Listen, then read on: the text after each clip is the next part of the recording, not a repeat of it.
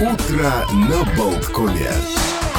Продолжается «Утро на Балткоме». Олег Пеков в студии. Мне помогает Евгений Копейн за звукорежиссерским пультом. Еще есть у нас время для любопытных новостей, которыми хотел бы с вами поделиться. И одна из этих новостей, если честно, не только любопытна, но и, я бы сказал, немножко пугающая. Дело в том, что нас вот периодически готовят к тому, что искусственный интеллект будет все больше и больше принимать участие в жизни повседневной. Ходят слухи о том, что искусственному интеллекту собираются поручить уже какие-то вещи, чуть ли не связанные с вынесением судебных решений. Слава богу, пока там не казнить или миловать должен судебный интеллект, основываясь на каких-то уже... прецедентном праве, то есть аналогичные ситуации, как будто бы смотреть, да, ситуация такая же, значит, выносим такое же решение. Но я бы тут, вот, как говорил герой, торопиться не надо. Приходят новости о том, как юриста из Нью-Йорка уличили в использовании чат-бота, чат-GPT.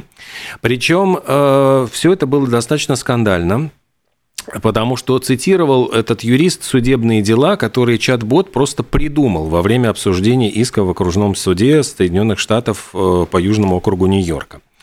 Вся эта ситуация возникла, собственно, когда разбирались, там было какое-то разбирательство. Некий человек, там Роберто Мата, подал в суд на авиакомпанию за травмы, которые получил во время перелета в 2019 году. И вот во время судебного заседания, которое уже, там, я понимаю, через 4 года, там так неспешно длятся все эти судебные баталии, вот адвокат, которого звали, юрист по фамилии Шварц, по-моему, Стивен Эй Шварц, процитировал ряд предполагаемых прошлых дел, причем сделал он это под присягой в суде, и суд был весьма и весьма удивлен, обнаружив, что дела, на которые ссылался вот уважаемый юрист, на самом деле вообще не существовали, их не было в природе. Суд столкнулся с беспрецедентным обстоятельством. Это вот так заявил окружной судья Питер Кевин Кастель, который призвал вот этого юриста объяснить вообще, что это происходит. То есть вы хотите нас ввести в заблуждение, то есть вот под присягой солгать. В письме, значит, Шварц написал, что он, дескать, использовал, консультировался с веб-сайтом искусственного интеллекта ChatGPT и как-то не удосуживался перепроверить. То есть он воспринял это все за чистую монету, все, что ему сказал, значит, искусственный интеллект. И все вот эти факты, вот якобы по каким-то прецедентным делам, которые были в прошлом, он воспринял как надежный совершенно контент и подчеркнул, говорит, что раньше я никогда не использовал чат-GPT, и я даже не подозревал о том, что он может мне подсунуть совершеннейшую липу, вот просто сам что-то придумать и выдать. И говорит, ни в коем случае не было у меня намерения обмануть уважаемый суд, и теперь адвокат заявляет, что он очень сожалеет о том, что использовал искусственный интеллект для своих юридических изысканий. Ну и теперь адвокат заявил, что никогда не будет больше делать этого в будущем, заверил. Приложил скриншоты запросов, которые он делал с помощью вот чат-GPT, и он спрашивал, вот, дескать, этого чат-бота про реальность этих дел, и чат-бот ему, да, подтверждает, говорит, вот, типа, зуб даю, все так и было. И когда теперь Шварц спросил, какой его источник, он говорит, дескать, вот, там сослался на какие-то дела. Ну, и теперь вот отмечается, что этот юрист занимался практикой в Нью-Йорке более 30 лет. И, в общем, как бы имел уважаемую репутацию, но вся эта репутация оказалась перечеркнутой вот одним чатом GPT, который, оказывается, все выдумал и ввел его в заблуждение. Так что давайте все-таки к искусственному интеллекту относиться пока что с подозрением, как говорится, доверяй, но проверяй. И я бы вот сажать, чтобы чат GPT решал, кого сажать на пожизненное, кого там, значит, штрафовать, я бы все-таки не доверялся. Люди, наверное, как-то надежнее, во всяком случае, вот на сегодняшний день. Пишут также и о том, что короля Чарльза III, или Карла III, как все-таки больше так в русской традиции, и его жену, королеву Камиллу, собираются короновать еще раз. Тут вы, наверное, спросите, как это, что это такое? Ведь их в Вестминстерском аббатстве 6 мая вот уже короновали. То есть, что, вошли во вкус, может быть, им так понравилось. Но, оказывается, теперь еще одна коронация будет в гораздо более скромном формате. Дело в том, что их должны короновать еще и в Шотландии. Будет специальная церемония, наградят их всякими шотландскими почестями. И в честь этого Карл III устроит вечеринку в саду в Эдинбурге, и все это мероприятие состоится 4 июля. Во время коронации будет использоваться уже теперь шотландская корона, шотландский государственный меч и шотландский, соответственно, скипетр. Ну и если собирались вы посетить Эдинбургский замок, то из-за коронации Чарльза и Камиллы замок будет закрыт. Во всяком случае, с 4 по 6 июля для посещений. Так что выбирайте другое время. Но... Вот во время этой службы королю вручают драгоценности шотландской короны, и эти награды являются старейшими вообще из сохранившихся в Великобритании драгоценностей короны. Их датируют серединой XVI века, то есть это 1500-е годы, то есть вы можете себе представить, полтысячелетия они хранятся. Ну и собор Святого Джайлса, он имеет... большое значение для королевской семьи, и говорят, что туда как раз-таки там находилось тело усопшей королевы после того, как она скончалась, умерла 8 сентября Елизавета II в 2022 году. Мы все время вот с Константином Рангсом в программе «Климат-контроль», которая выходит по пятницам в 9 часов утра, говорим о том, как опасно меняется климат, как загрязняем окружающую среду, что с этим делать, как с этим бороться, и о том, что часто вот эти попытки улучшить ситуацию на самом деле не такие эффективные, как кажется на первый взгляд. Но вот, во всяком случае, сейчас шоколадные батончики «Марс» пытаются... быть более экологичными. Говорят, что они совсем скоро будут выглядеть по-другому. Все мы знаем, что обычно батончики заворачиваются в такую, из тонкого пластика обертку, которая, разрывается, и чаще всего мы ее выбрасываем в мусорник. Вот эти пластиковые отходы, которые образуются после того, как вы съели шоколадку, конечно же, загрязняют окружающую среду. И вот теперь батончики «Марс» будут пробовать новую технологию. Это будет бумажная обертка. Пока что это пилотный проект, но пробуют, тестируют экологичную упаковку для вот Mars Food, конкретно этой линейки шоколадок. И в новой упаковке уже говорят, что они появились со вчерашнего дня в супермаркетах в Великобритании. Около 500 супермаркетов взяли их на пробу. Пока что Mars Food не первые, потому что, по-моему, Nestle использует уже бумажные упаковки для конфет, таких пуговок Smarties, и это, кстати, с января еще 2021 года.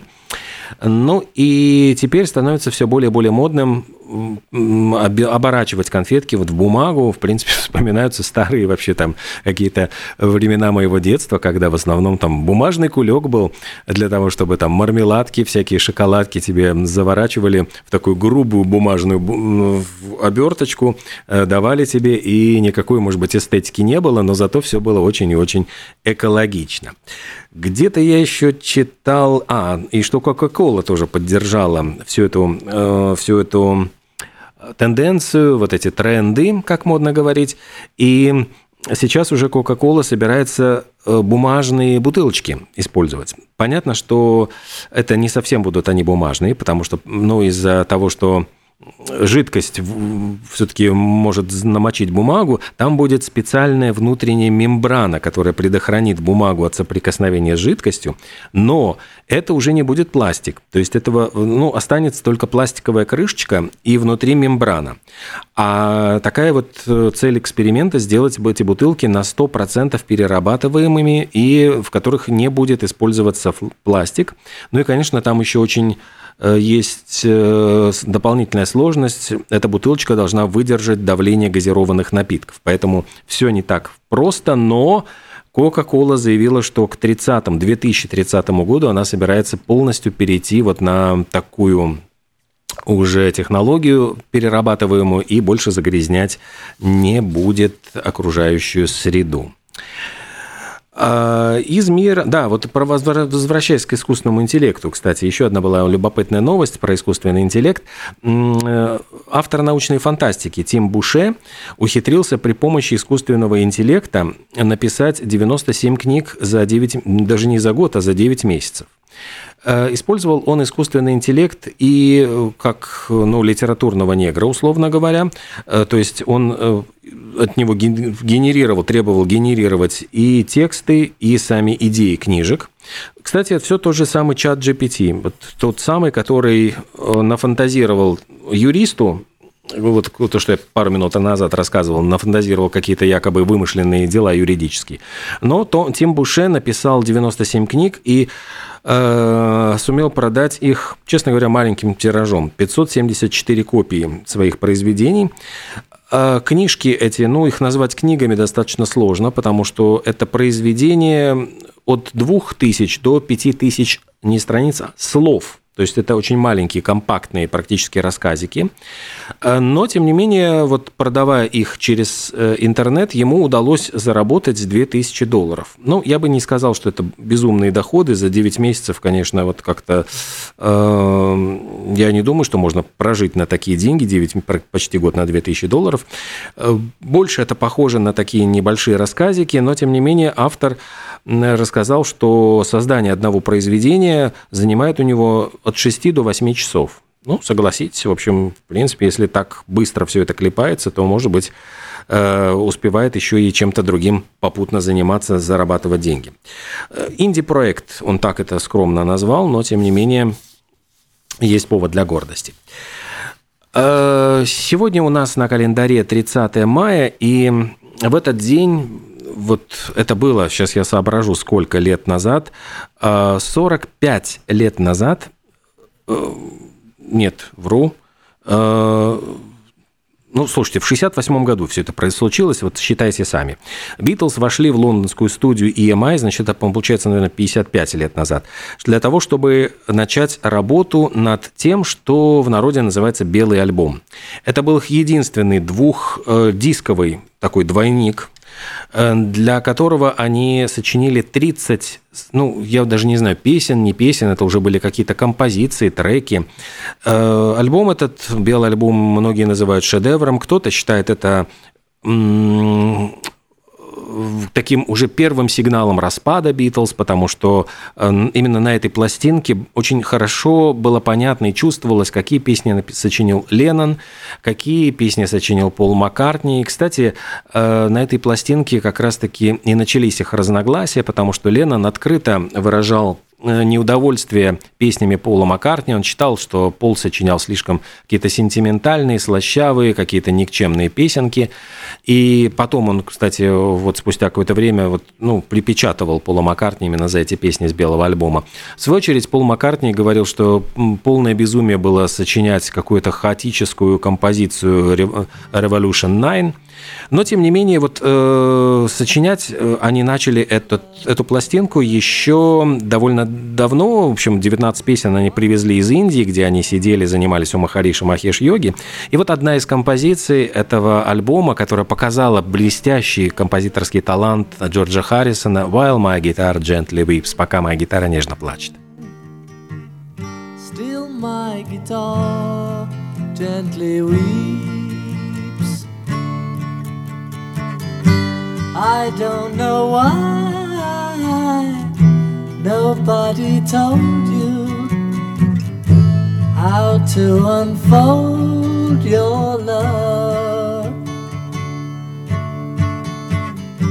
I don't know how someone controlled you.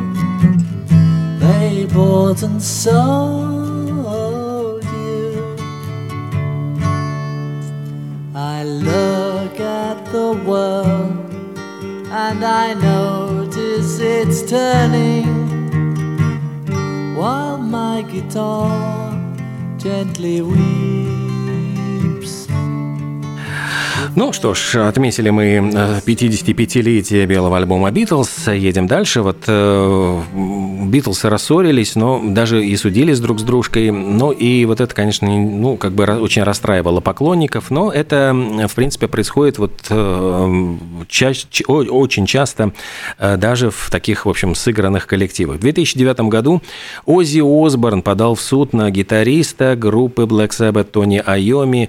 И опять-таки они ссорились из-за чего? Из-за денег. 60-летний музыкант на тот момент обвинил Тони Айомми в том, что якобы он присвоил себе исключительные права на название группы Black Sabbath. И перестал, в общем-то, всячески отчислять эти авторские отчисления за переиздание альбомов, за исполнение песен, которые они сочиняли все когда-то вместе. Но дело в том, что Осборн ушел из группы, вот он как будто бы, Айомми говорит, разводит руками, говорит, ну а ты ж там типа ушел из нашей группы в 80-е и, дескать, тем самым отказался от прав на название. Ну а Осборн говорит, нет, это не путайте, значит, две вещи, розовое с горизонтальным, из группы-то я ушел, а вот отказываться от денежек за использование этого я не хочу. И он сказал, что было бы справедливо, если бы все вот оригинальные участники, которые придумали эту группу, Black Sabbath, получали бы поровну. Что бы вы сделали, если бы вдруг к вам подошел Мик Джаггер и предложил купить какую-то вещь, которая бы вам очень-очень действительно была дорога? В 2009 году вот такое и случилось. Мик Джаггер возжелал купить фургончик, который продавал мороженое. Дело в том, что вот этот владелец этого фургончика, Гизеппе де ла Мера, он потратил 10 лет на то, чтобы восстановить вот эту ржавую рухлядь, довести до совершенства. Кстати, на ферме, он заметил, на ферме использовался этот развалившийся фургончик в качестве сарая для разведения кур. И реставрация была настолько успешной, что этот фургончик для продажи мороженого приглянулся самому Мику Джаггеру. Он положил на него глаз и говорит, хочешь ли ты его продать? Он увидел на выставке, по-моему, где-то это была выставка автомобилей, что ли, там, фургонов.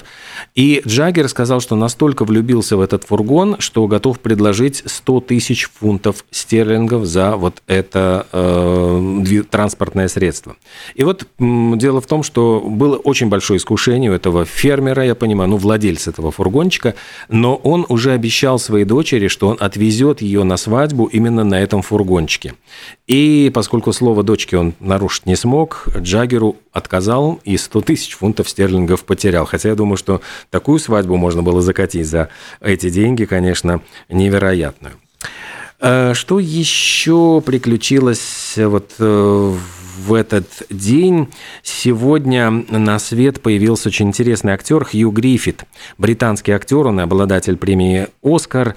111 лет со дня его рождения. Хью Гриффит известен, лично я его запомнил на всю жизнь в фильме «Как украсть миллион». Он сыграл папу героини Одри Хепберн.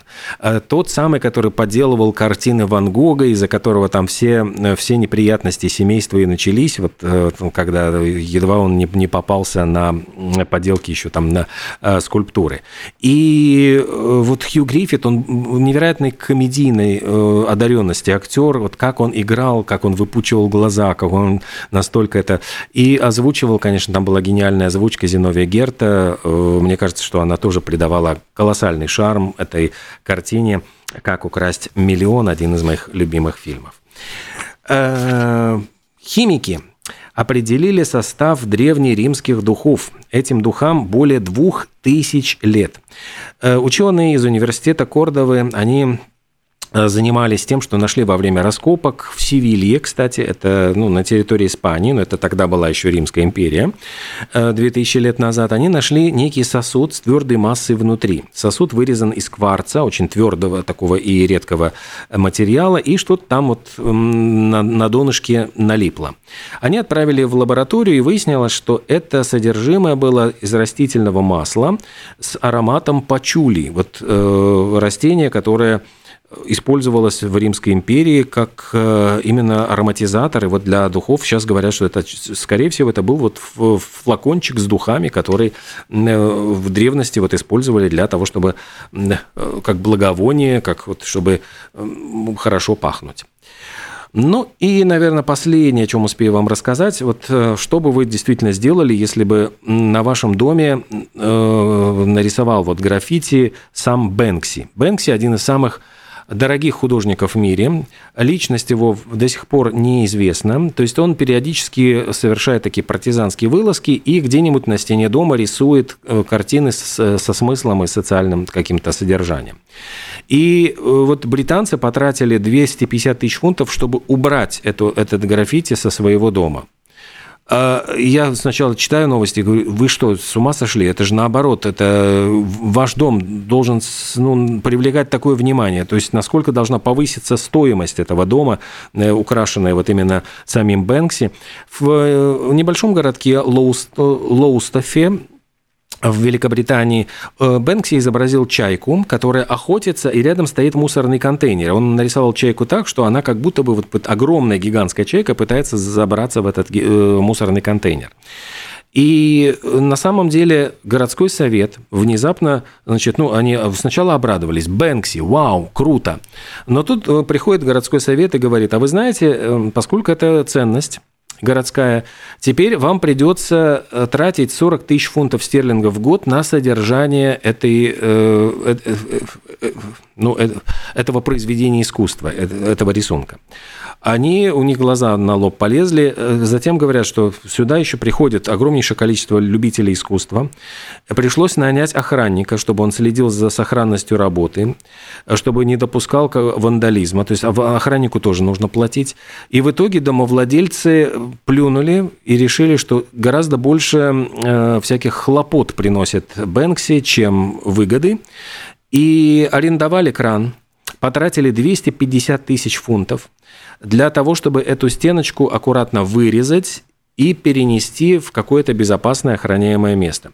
Обещают, что на этом месте вот они новую стенку точно так же скопируют, то есть будет точная копия Бэнкси, но это будет копия, а не оригинал. А оригинал они решили продать и вот эти деньги, собственно говоря, поделить между собой, потому что столько у них уже было трат, что, честно говоря, больше хлопот, чем радости. Ну что же, у нас впереди хорошие всякие радостные, интересные события, в частности, программа «Зеленая лампа» в 12 часов. Ну, а мы с вами встретимся, наверное, уже завтра. Завтра у нас будет среда, и кроме программы «Утро на Балткоме» я еще проведу программу «Синема». Так что до встречи в завтрашнем утреннем эфире. Всем хорошего дня, хорошего настроения, всего доброго, до свидания.